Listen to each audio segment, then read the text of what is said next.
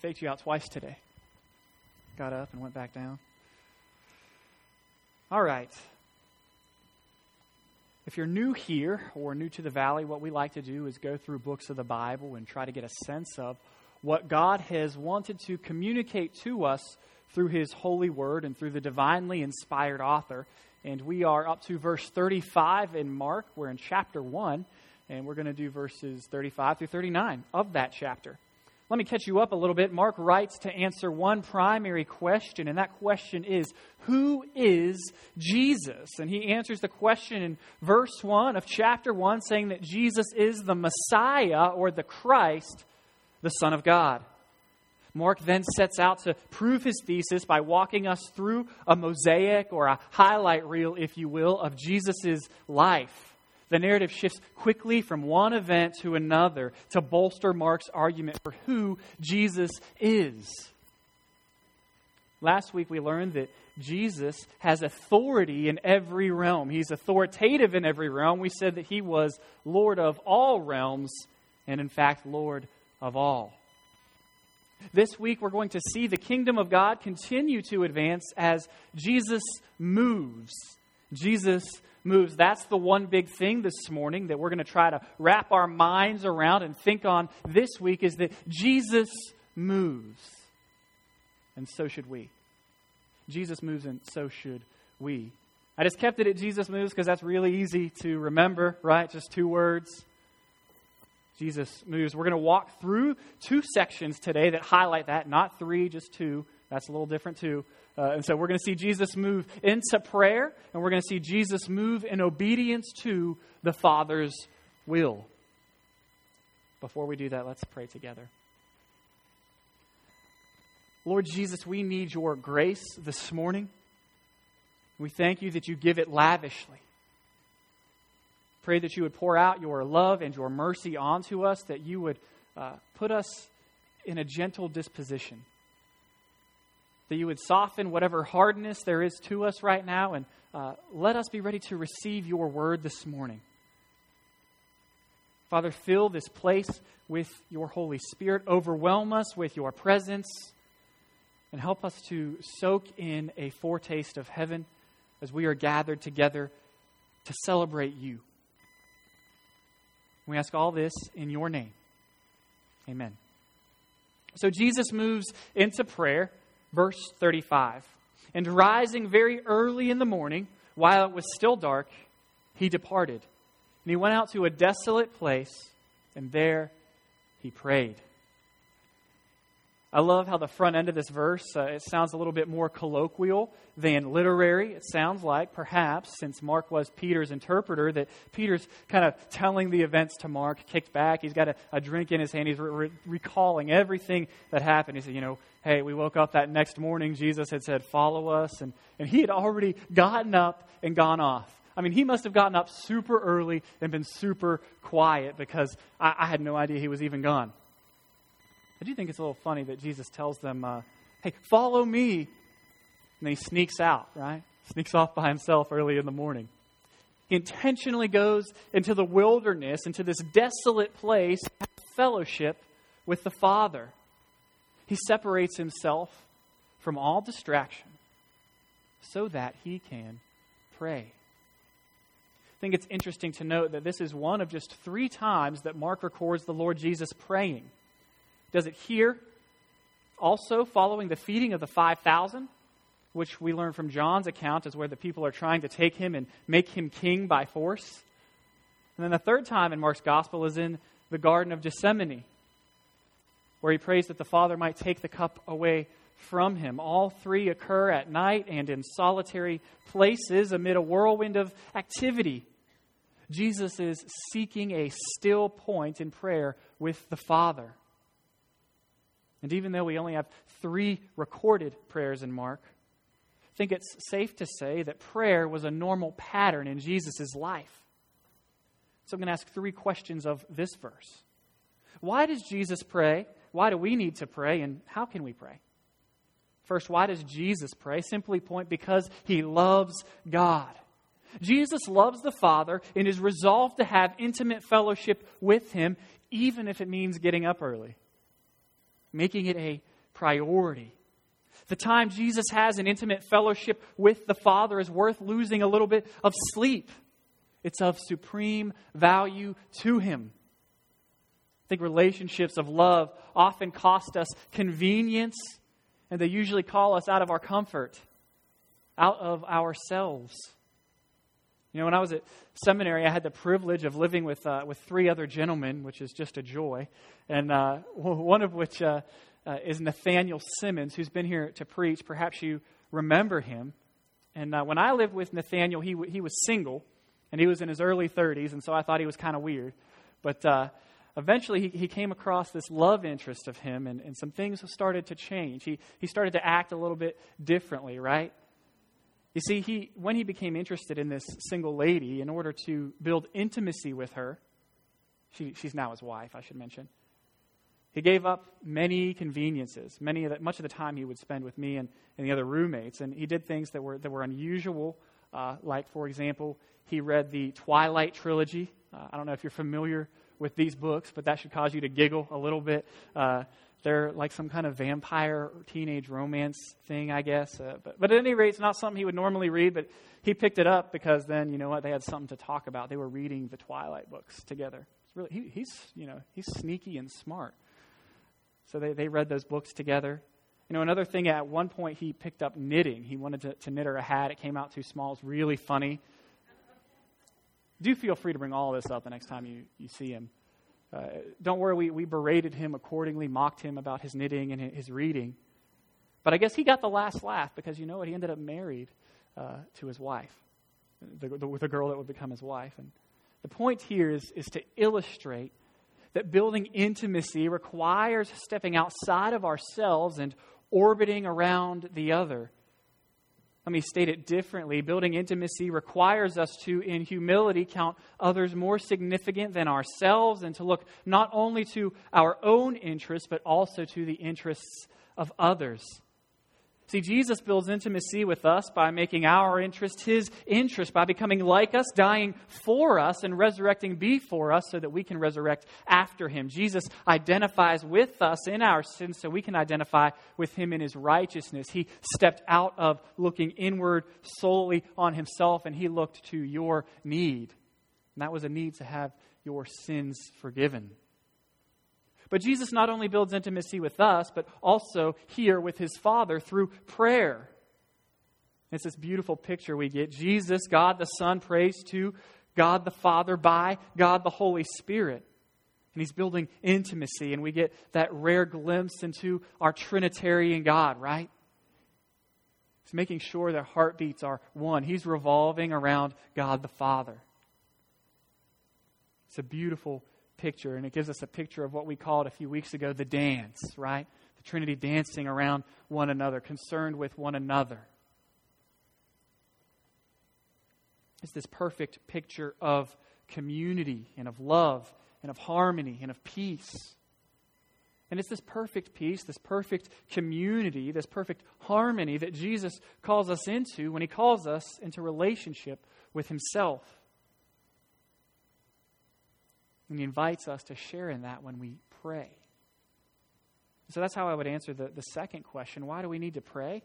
To build intimacy, to make God's interest our interest, to communicate with Him, so that our lives are in rhythm with His will. So our heartbeat is His heartbeat. I think prayer means resolving to have deeper intimacy with God. It requires stepping out of ourselves and orbiting around Jesus doesn't require that you read Twilight, but it might require that you read your Bible, right? We need to pray not to fulfill an obligation, but to satisfy a yearning for Jesus. I think we ought to be like young lovers in what I call the, the honeymoon phase of the relationship. If you've been involved in these types of romantic relationships, you, you know what I'm talking about. It's the period of time when the guy and the gal both swoon over one another, nauseatingly so most times. It's that point when all those quirks and oddities are endearing. Oh, he snorts when he laughs. It's so cute she squeezes the toothpaste from the top. That's just adorable. It's that time before reality hits both parties and they're willing to do almost anything to spend time together. The thoughts are on one and is on the other all the time, constantly thinking of one another. You know, they've got the flower out. He loves me, he loves me not. There's almost an obsession. There's a constant seeking out of one another. Communication is open. Seems like the relationship is, is easy. It's coming easy. That's before reality strikes, right? Some of you might be in this phase. I don't know, but uh, it's going to end eventually. Sorry. the honeymoon phase gives way to reality, and we discover that because of sin and selfishness, loving relationships are really, really hard work. True love requires covenant and commitment and repentance and forgiveness and I'm sorry and it's okay. We discover our selfishness because all of a sudden that, that laugh that was so cute, that snort, becomes embarrassing or annoying. I wish he wouldn't snort like a pig when he laughs. Is it really that hard to squeeze the toothpaste from the bottom? It makes my life easier when I go to put toothpaste on my toothbrush. It's not from personal experience or anything like that. See, our motive for prayer, it should be a deep longing for Jesus. And, and many times, hopefully, it is. Hopefully, you long to be in relationship with Jesus. And so you're drawn to prayer continually. But let's have a time of confession. Truth is, if we're honest, if we take down that Christian veneer of everything's perfect all the time, and you know, I got up at 3 a.m. and I prayed for two hours, and then I had my own like praise and worship time with the Lord for, for about an hour, and that was all you know before six o'clock in the morning, and then I just got my day started, and everything is just perfect, perfect, perfect. If we get rid of that veneer and admit that we have trouble and that everything's not always perfect, that there's real suffering in our lives, and that we have real need, the truth is that praying is often very, very hard. And just like our relationships with one another, our relationship with God is affected negatively by our sin. Prayer becomes hard.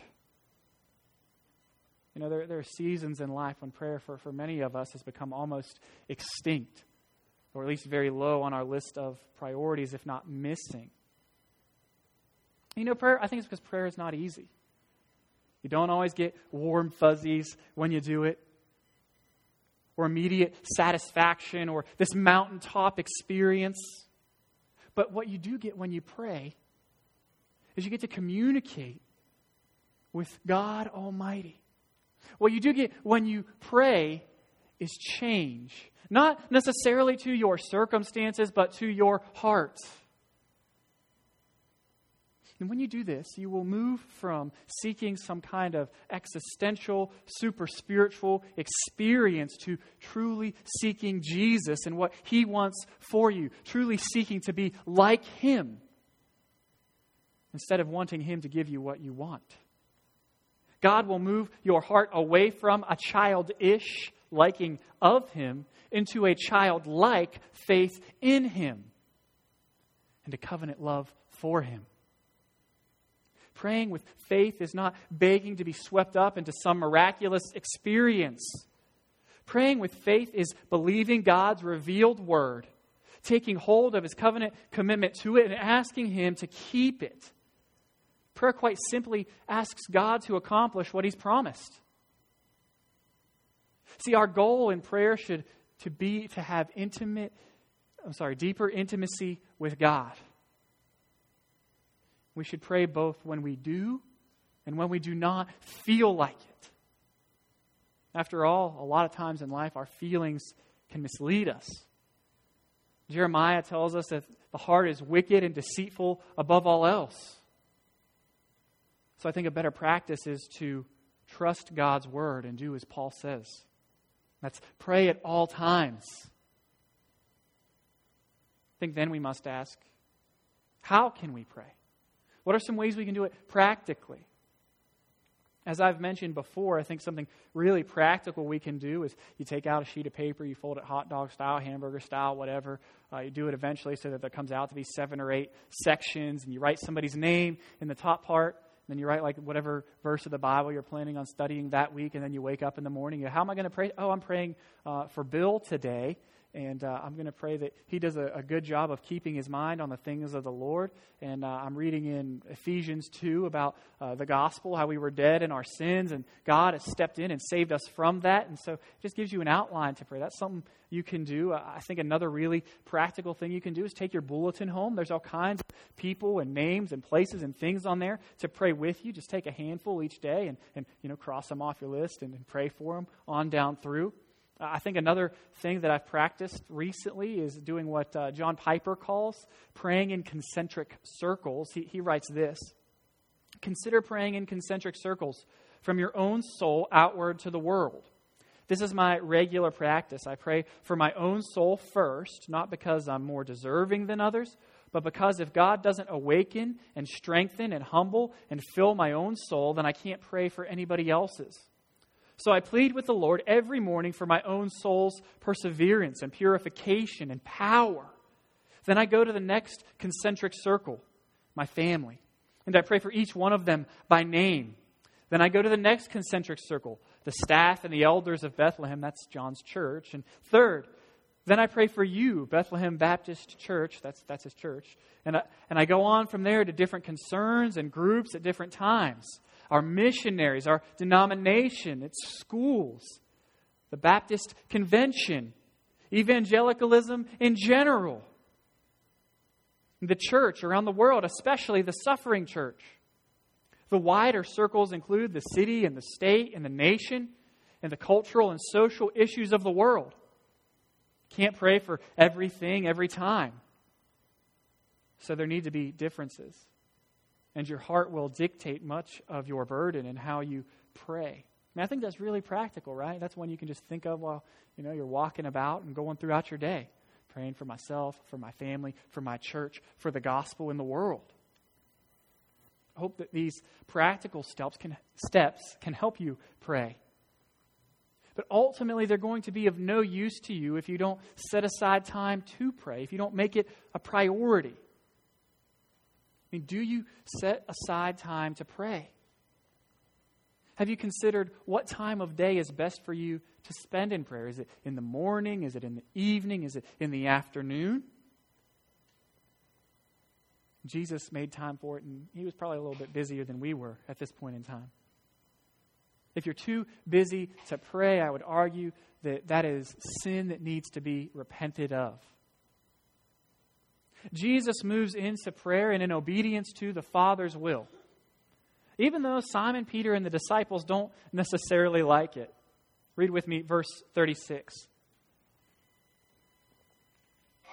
And Simon and those who were with him searched for him.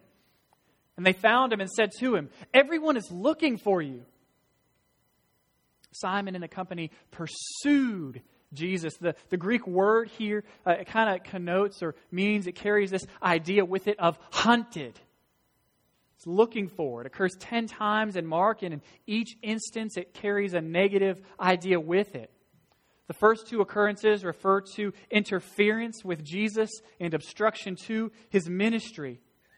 Its next two refer to disbelief and faithlessness.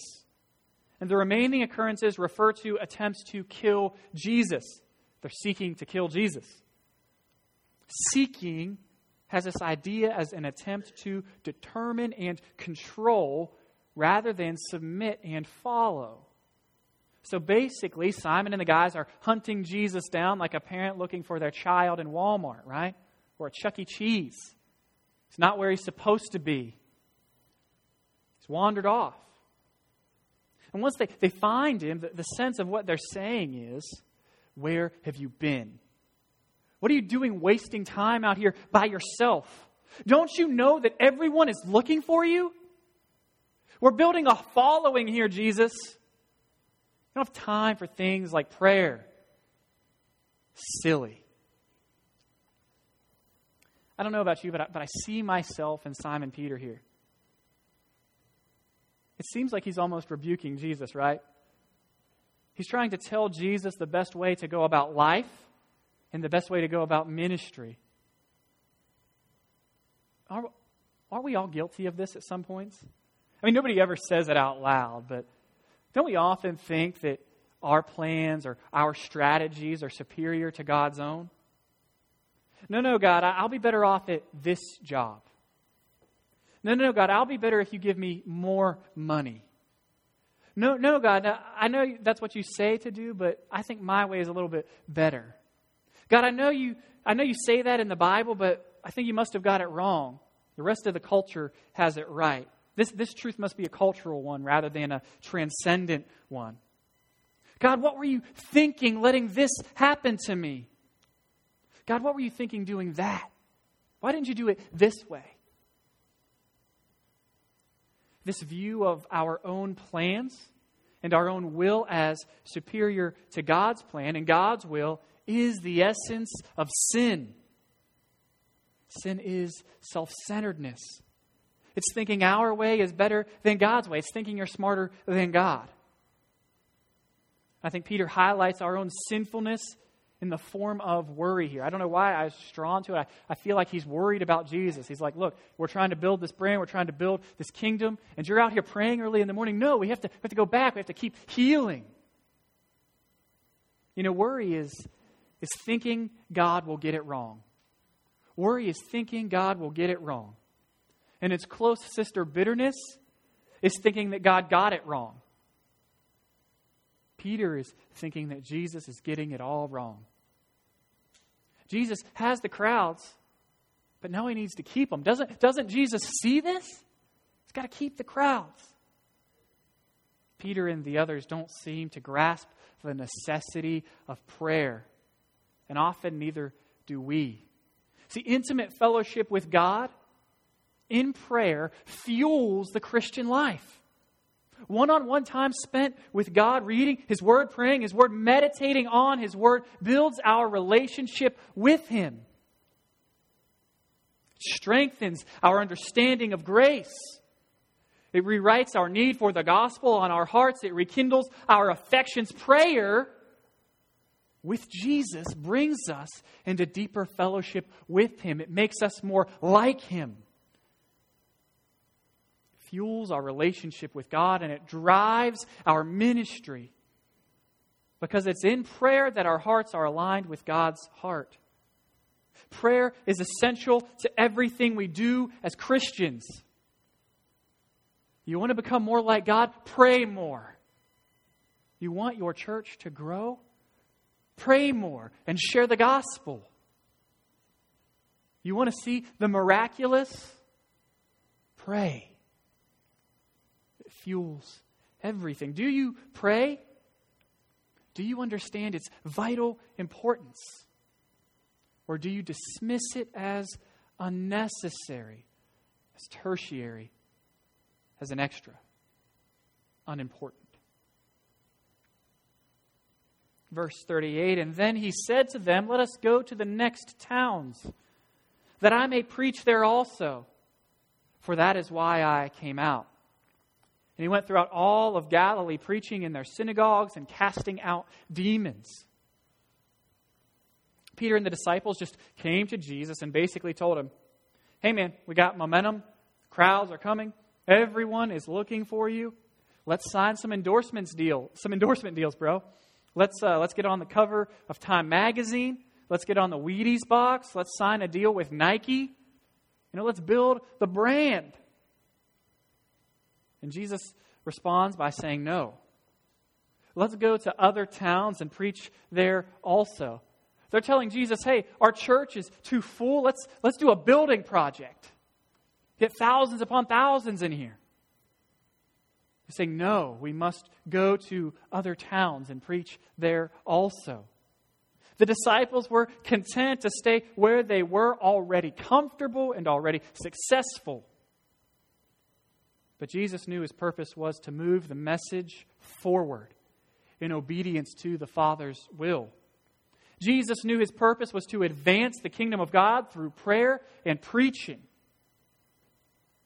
Again, I see us in the disciples here. We often don't want to move on to the next thing or into the next town.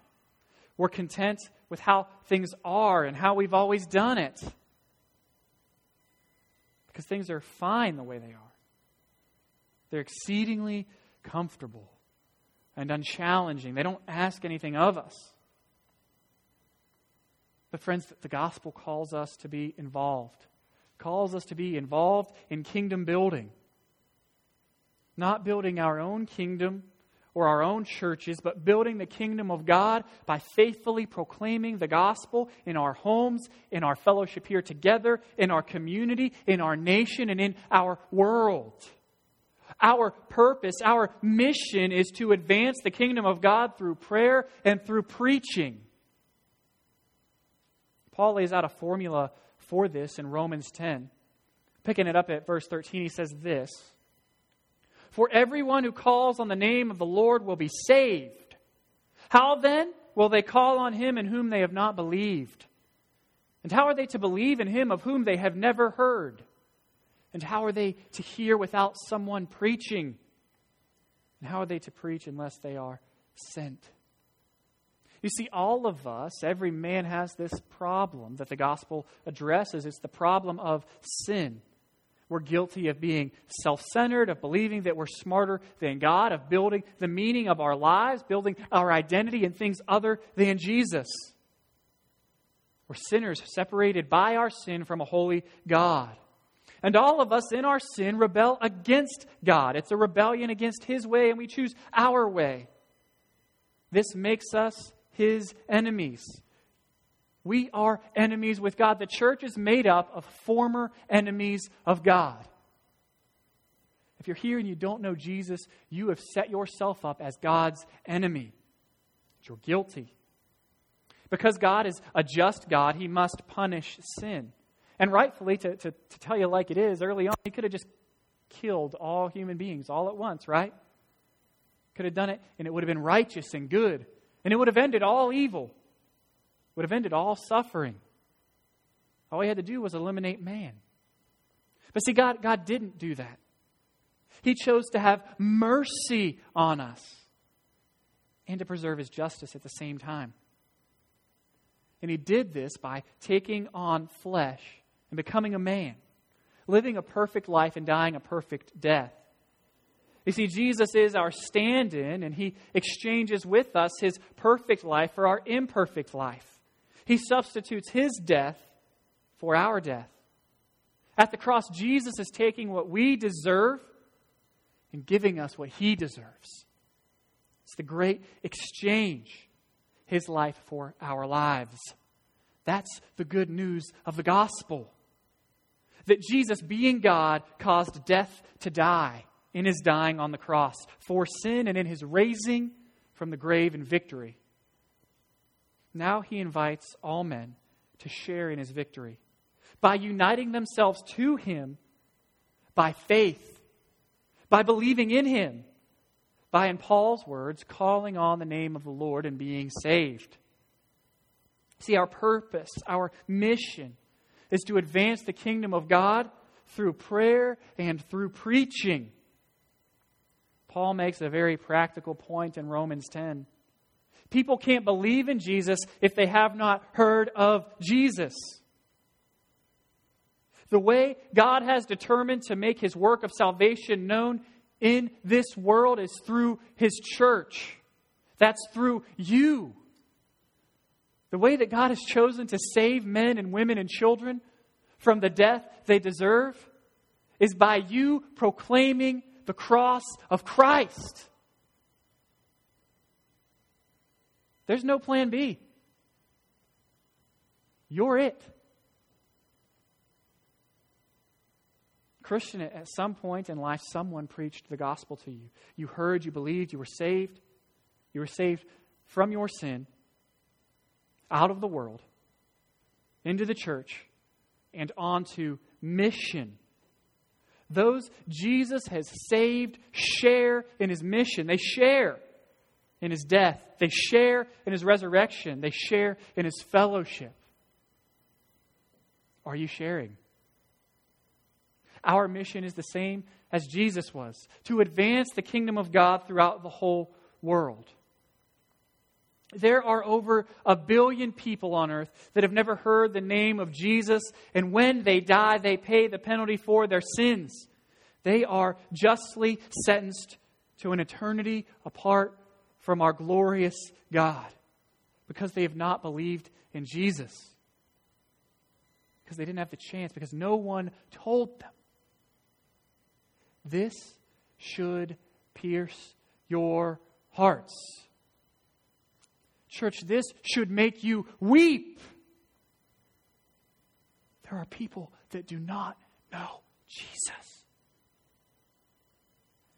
They're the living dead on their way to ultimate death. What are you doing about it? We've been sent to make disciples of all nations, not just friends and family, though they are included, not just the town we live in, though it is included, all nations, all towns. How are you moving to be obedient to God's will for you? I mean, His will is not lost. The will of God is for you and me to give our lives urgently and recklessly to making the gospel and the glory of God known among all peoples. How are you doing it? Let me, let me give you four practical ways we can work together towards reaching the lost in our community, in our families, and in the world. Four real quick practical ways. The first way is displaying. It's displaying. It's loving one another. Jesus says that the world is going to know you are my disciples by the way that you love one another. Now, the church is called to be a display of God's glory, an instrument of His mercy. And so we're able to make the Lordship of Jesus Christ known among those that come through our doors by how we love one another. Are you loving? Are you being a part of God's church here? Are you a part of the fellowship? Are you loving one another? Do people see the glory of God displayed in your life? Second, praying. We can pray for our missionaries. We can pray for the peoples of the world. You can pray for specific missionaries that you know or that someone else knows. Or if you don't know any, there's a wonderful website inside of the Southern Baptist Convention. Just go to imb.org slash pray. You click on pray and it gives you, you know, individual missionaries that are out in the field that you can pray for, and a list of ways that you can pray globally for the gospel. I mean, in other ways, you could just pray for one country a week. There's a book out called Operation World. It's huge, and it gives you a picture of a people group, and it tells you a little bit about them and their culture. You can pray for them. Take, take five minutes a day. Pray through all the people in the world, all the people groups in the world. Are you praying for the lost and the mission of the kingdom? Third way is giving. You know that a portion of our, our giving goes to support missionaries through the Southern Baptist Convention's International Mission Board. Maybe you didn't know that, but it does. A portion of our general fund goes towards that. Also, we, we, when we recognize birthdays and things at the beginning of the month, a portion of our giving goes to missions, but uh, I think we can do more. I think we can give more than we do to missions. Uh, I, I, I, was new to the Southern Baptist world. I didn't grow up Southern Baptist, and so uh, the Lottie Moon mission offering that we do annually around Christmas time, I thought that was only once a year. But maybe you do too, I don't know. But that's actually a whole all year round you can give to Lottie Moon, and that money goes directly to missionaries, sponsoring people that are going out and preaching the gospel to people that have never heard it before, going to all nations. You can give the Lottie, just in the four line on your check, right? You make out the check to Rockfish Valley Baptist Church, and in the for line you write Lottie Moon. You can give to missions. I think maybe we ought to consider giving something up in order to give to missions. Maybe give up one of the times you go out to eat during the month. Give that money to missions. Have you thought about how you can sacrifice practically to give to the mission of God? Or are you just content in your American evangelicalism? This soft, comfortable anti gospel that just calls you to come to church once a week look at, look at your Bible, hear a nice message, feel better about yourself, and then go home and forget about it. The gospel doesn't allow you to do that, it calls you on to mission. Lastly, by going. By going. God advances his kingdom by using everyone to go everywhere. You can go short term, you can go long term, and you can make a huge impact in the world for the advance of the gospel. There are structures in place to help you participate and be active in missions. Have you considered going? To recap displaying, praying, giving, going. All of us should be involved in these things. I heard an illustration. I'm probably going to butcher it here because it's not in my notes, and, and, there's a voice in the back of my head that says, "Stick to the script."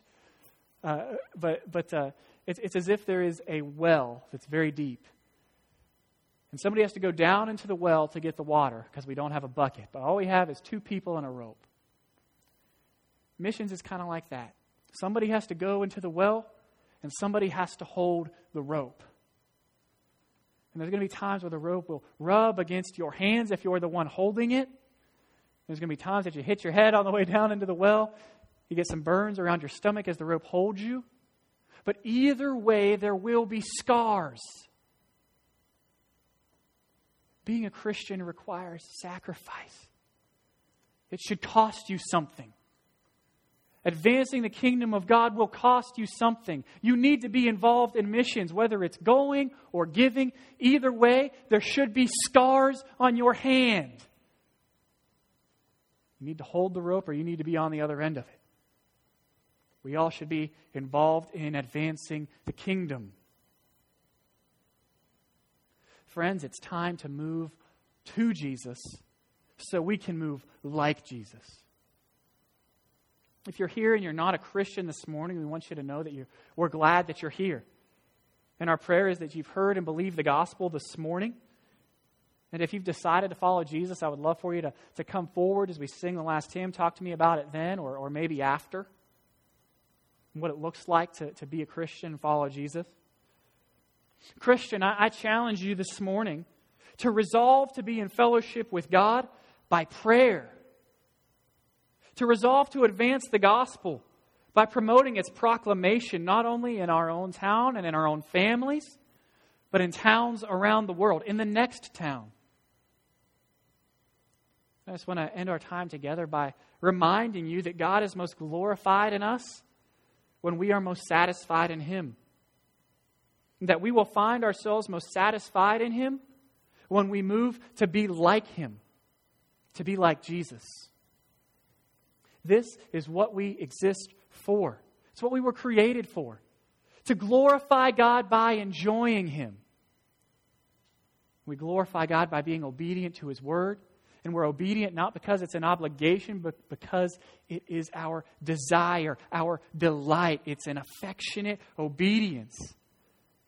We forget ourselves and revolve our lives around God. And it's in losing our lives that we find them that we discover what it is to be truly alive and truly satisfied. Would you pray with me? Dear Heavenly Father, we thank you for this good news. We thank you that you have chosen us as the vehicle by which you will make your name known to all nations and to all people. Father, we thank you that your kingdom is advancing even this day and that it is unshakable and unbreakable. And that despite the darkness that exists in the world, despite the evil that exists in the world, ultimately you kill the dragon. Death dies, life lives. And your people live in you, in your kingdom. Father, thank you for this great call, this great mission. Don't let us lose sight of it. Don't let us forget it. Help us to live out the gospel and be a part of advancing your kingdom. Help us to display your glory. Amen.